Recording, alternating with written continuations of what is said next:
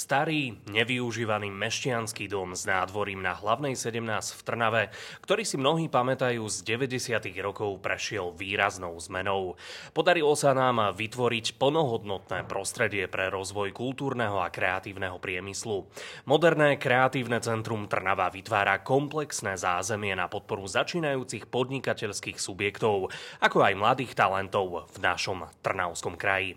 Na realizáciu tohto 8 miliónového projektu Trnavská župa využila európske zdroje. O plánoch kreatívneho centra a o aktuálnych informáciách sa dnes budem rozprávať so Zuzkou Bezákovou, riaditeľkou kreatívneho centra Trnava. Zuzka, pekný deň ti prajem. Pekný deň, ahoj. Kreatívne centrum je oficiálne otvorené, mnohí si na to pamätáme na túto skvelú udalosť, keďže v decembri sme ho slávnostne otvorili a zároveň aj predstavili verejnosti, ktorá si mohla pozrieť eh, tieto nové a krásne priestory. Ako ty hodnotíš s odstupom času záujem ľudí o otvorenie centra a nahliadnúť za jeho brány? Toto otvorenie bolo pre nás taká prvá najväčšia udalosť a veľmi sme sa na ňo tešili. A poviem pravdu, že ja sama som neočakávala, nechcem povedať, že nič, ale nepredstavovala som si to množstvo ľudí, ktoré by mohlo prísť. Boli možnosti, že príde veľa ľudí, menej ľudí, že záujem bude úplne absolútne veľký. A preto bolo pre mňa zaujímavé sledovať, ako to bolo v realite. A stalo sa to, že v podstate od 10. hodiny od samotného otvorenia brány neustále prichádzali ľudia až do 17. kedy sa toto slávnostné alebo toto otvorenie pre verejnosť skončilo. A teda naozaj ten záujem nás veľmi prekvapil. Čo možno tých návštevníkov tak najviac zaujímalo, či už z priestorov, alebo možno boli nejaké zaujímavé otázky? Určite sme hneď zaznamenali enormný záujem o prehliadky, ktoré boli komentované a vlastne prebiehali s architektom projektu, pánom Ďurkom a tiež aj s historikom umenia pánom Kobetičom. Tak naozaj o tieto prehliadky bol veľmi veľký záujem. Ľudia chodili po priestoroch aj samostatne, nielen v rámci prehliadok a pýtali sa nás, rozprávali sa s nami, čo prežili v podstate v tejto budove v minulosti. Takže od tejto prehliadky bol naozaj veľký záujem. Ďalej aktivity v ateliéroch, tie absolútne pritiahli. Do každého ateliéru si našiel každý svoju cestu podľa toho, čo ho zaujímalo. A taktiež aj sprievodný program na nadvory. Tam sme vlastne mali vystúpenia umelcov, hlavne teda lokálnych, hudobníkov, spevákov a podobne. A teda tam tiež sme videli veľký záujem ľudí. Máš aj nejakú štatistiku, že koľko ľudí prišlo? Lebo naozaj, keď sme sa tam boli pozrieť, tak to boli davy, dovolím si povedať. Áno, áno. Uh, ako som spomínala, nevedeli sme predpokladať to množstvo ľudí a teda uh, spočítať sme ich vedeli jedine podľa počtu propagačných letačikov a mapiek a informačných materiálov, ktoré sme pre ľudí pripravili. A teda podľa takého nášho interného výpočtu to mohlo byť 2 až 3 tisíc ľudí. Tak to bolo veľmi slušné. Dúfame, že a hlavne by bolo pozitívne, keby aj na podujatie, ktoré budete pripravovať, chodilo toľko ľudí. Poďme ale na úplný začiatok, pretože samotnému otvoreniu predchádzali skutočne mesiace tvrdej práce. Dôležitá bola samotná rekonštrukcia objektu a následne aj jeho vybavenie. Vedela by si nám priblížiť trochu ten proces, ako to prebiehalo až do otvorenia? Áno. Ja sama som nastúpila do tohto projektu už počas rekonštrukcie, ale teda samotná rekonštrukcia sa začala už v septembri 2021 a pokračovala vlastne až do roku 2023, kedy v prvom štvrť roku bola vlastne ukončená a postupne prebiehali ešte nejaké práce spojené so zariadovaním priestoru a podobne. Tá rekonštrukcia bola veľmi náročná, pretože ide o budovu, ktorá má 4 podlažia, 4600 m štvorcových a teda boli tam rôzne požiadavky na tento priestor, pretože ide v podstate o historickú budovu, kde sa muselo komunikovať v rámci rekonštrukcie aj s Krajským pamiatkovým úradom.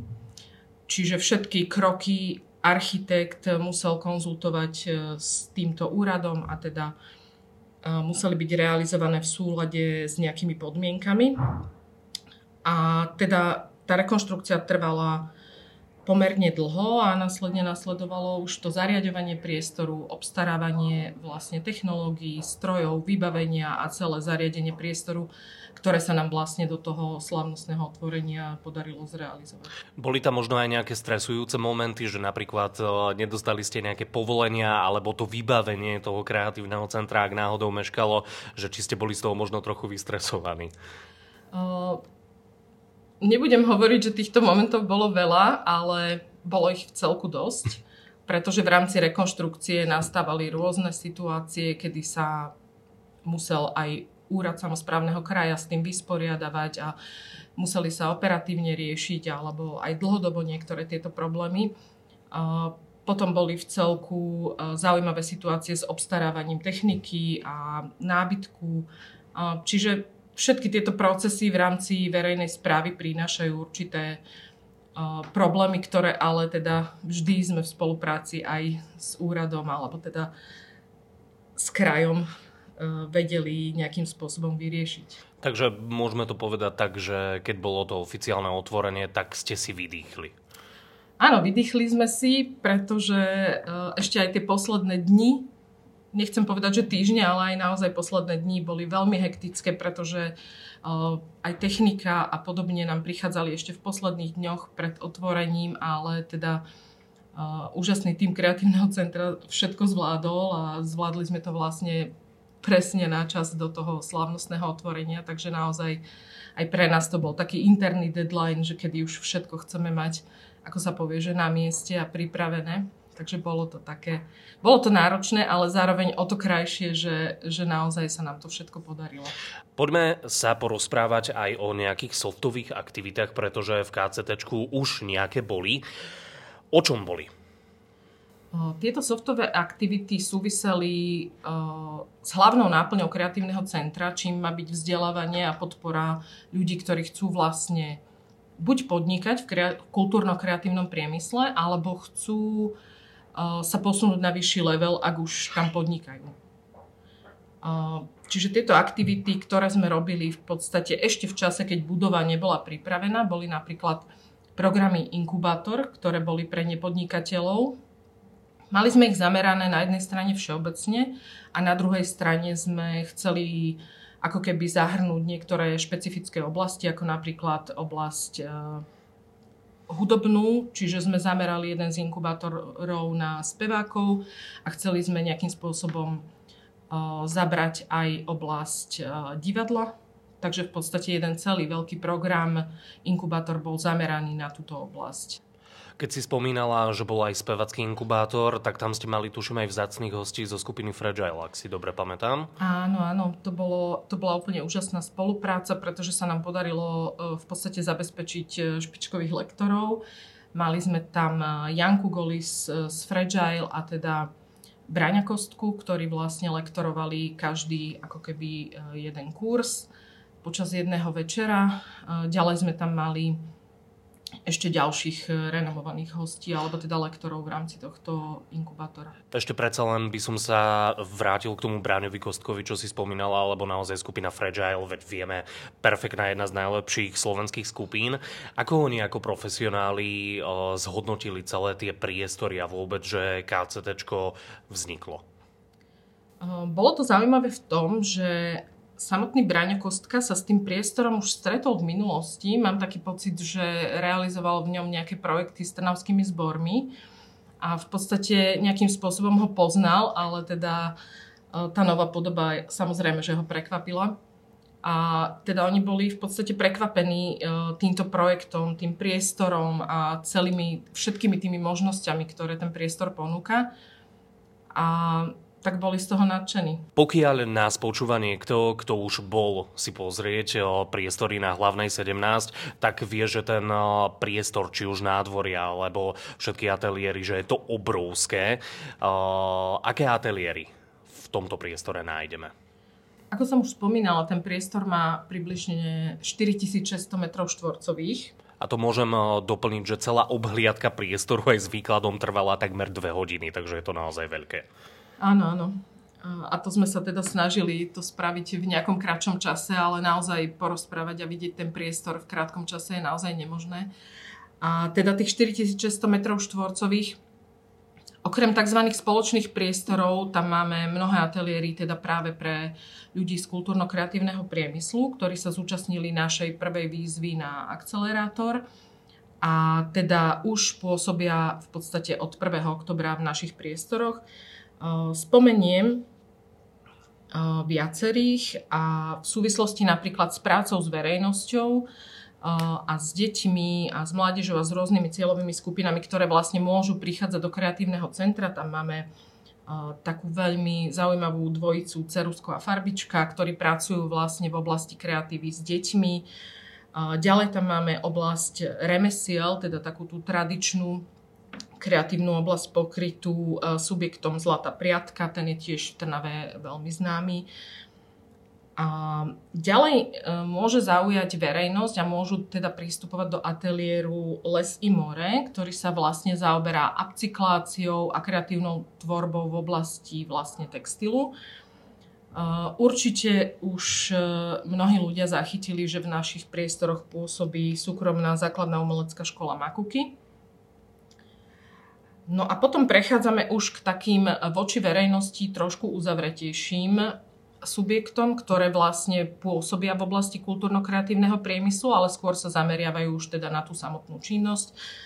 A napríklad kreatívne štúdio Cube, máme tam architektov, ilustrátorov, napríklad aj veľmi známeho tvorcu animovaných filmov Martina Smatanu, aj s jeho teda manželkou, ilustrátorkou Simonou, tiež u nás nájdete aj marketingovú agentúru, e, napríklad Creative Park, e, prípadne Tony Dubravec, veľmi známa osobnosť z oblasti marketingu a teda ďalšie.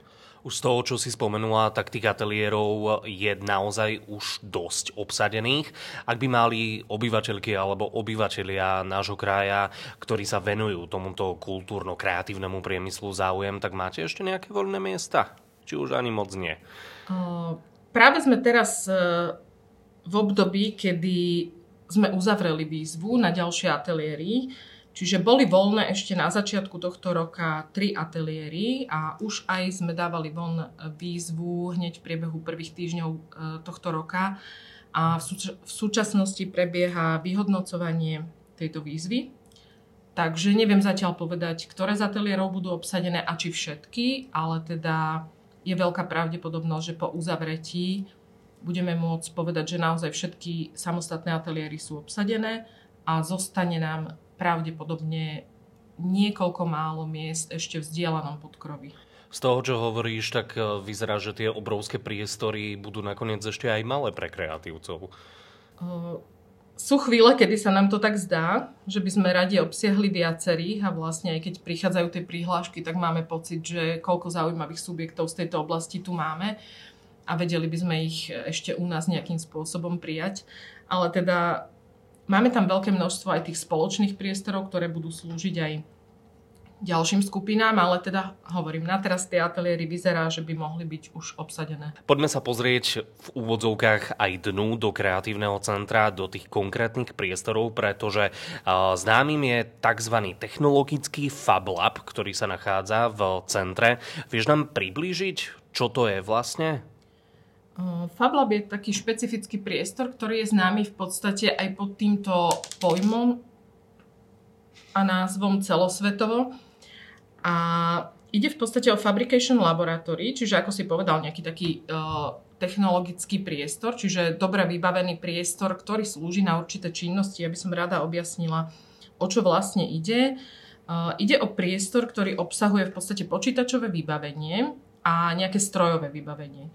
A ten proces, ktorý by sa tu mal diať v tom FabLabe je taký, že prostredníctvom vlastne tých počítačov si kreatívci môžu nejakým spôsobom namodelovať určité veci, vytvoriť ich na špecializovanom softveri a potom napríklad uh, už tvoriť konkrétne produkty uh, a to na strojoch, ktoré tam vlastne budeme mať v ponuke, alebo teda máme v ponuke a to sú 3D tlačiarne, to znamená, že vymodeluje si nejaký model určitého predmetu a môže si ho dať e, vytlačiť na tej 3D tlačiarni. Môžu sa takýmto spôsobom robiť napríklad prototypy rôznych e, predmetov alebo produktov skôr. Ďalej tam máme laserovú gravírovačku a rezačku. To znamená, že taktiež opäť prebehne najskôr proces nejakého grafického návrhu na počítači a následne je možné si ho dať nejakým spôsobom vygravírovať, vyrezať z rôznych materiálov cez drevo, sklo, nejaké ľahšie kovy a podobne.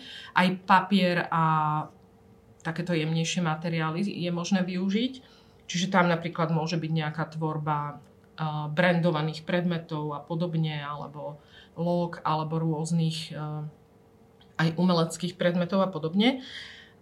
Ďalej tam máme vinilovú rezačku, vyšívacie stroje, ktoré sú vlastne tiež prepojiteľné, alebo teda je potrebné využiť vlastne počítač, v ktorom si vytvorí záujemca alebo teda kreatívec návrh a následne sa vyšíva na tomto stroji. Čiže opäť všetko je to také, také prepojenie vlastne s tou počítačovou technikou.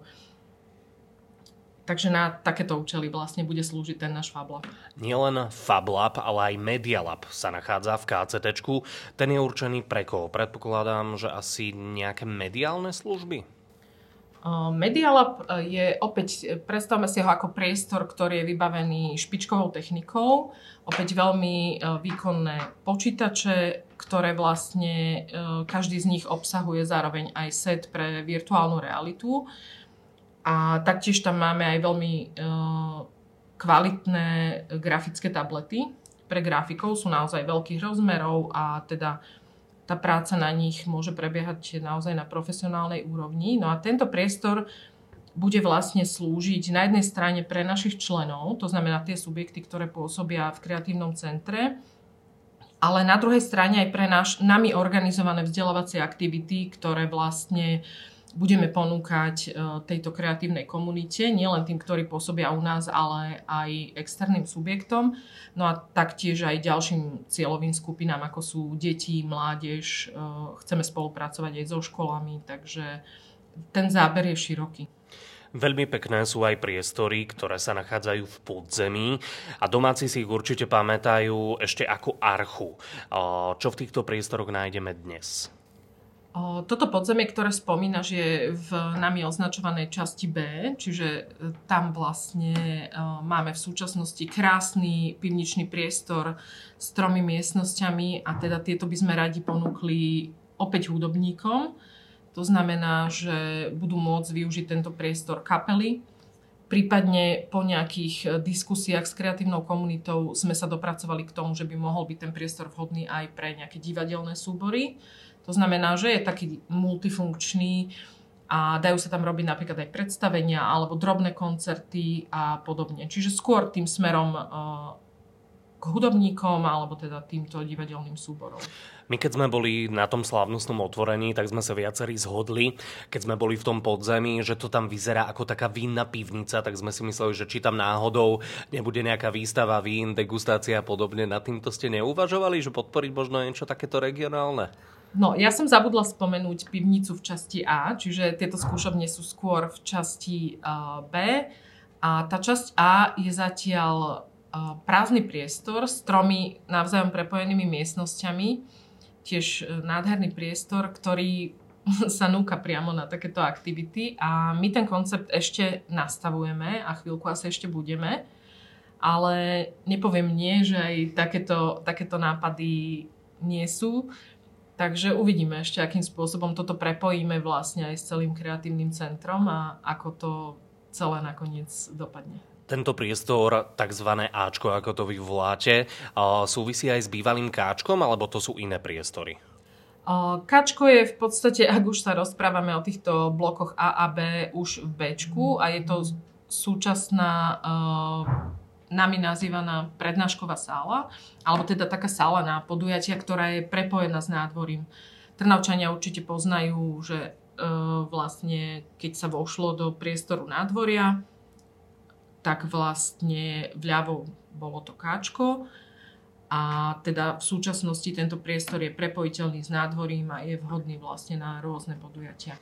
Keď človek vstúpi do samotných priestorov na hlavnej 17, tak ako prvé ho podľa mňa upúta, ako aj nás všetkých, ktorí sme tam boli krásne nádvorie, ktoré je prerobené, je prestrešené.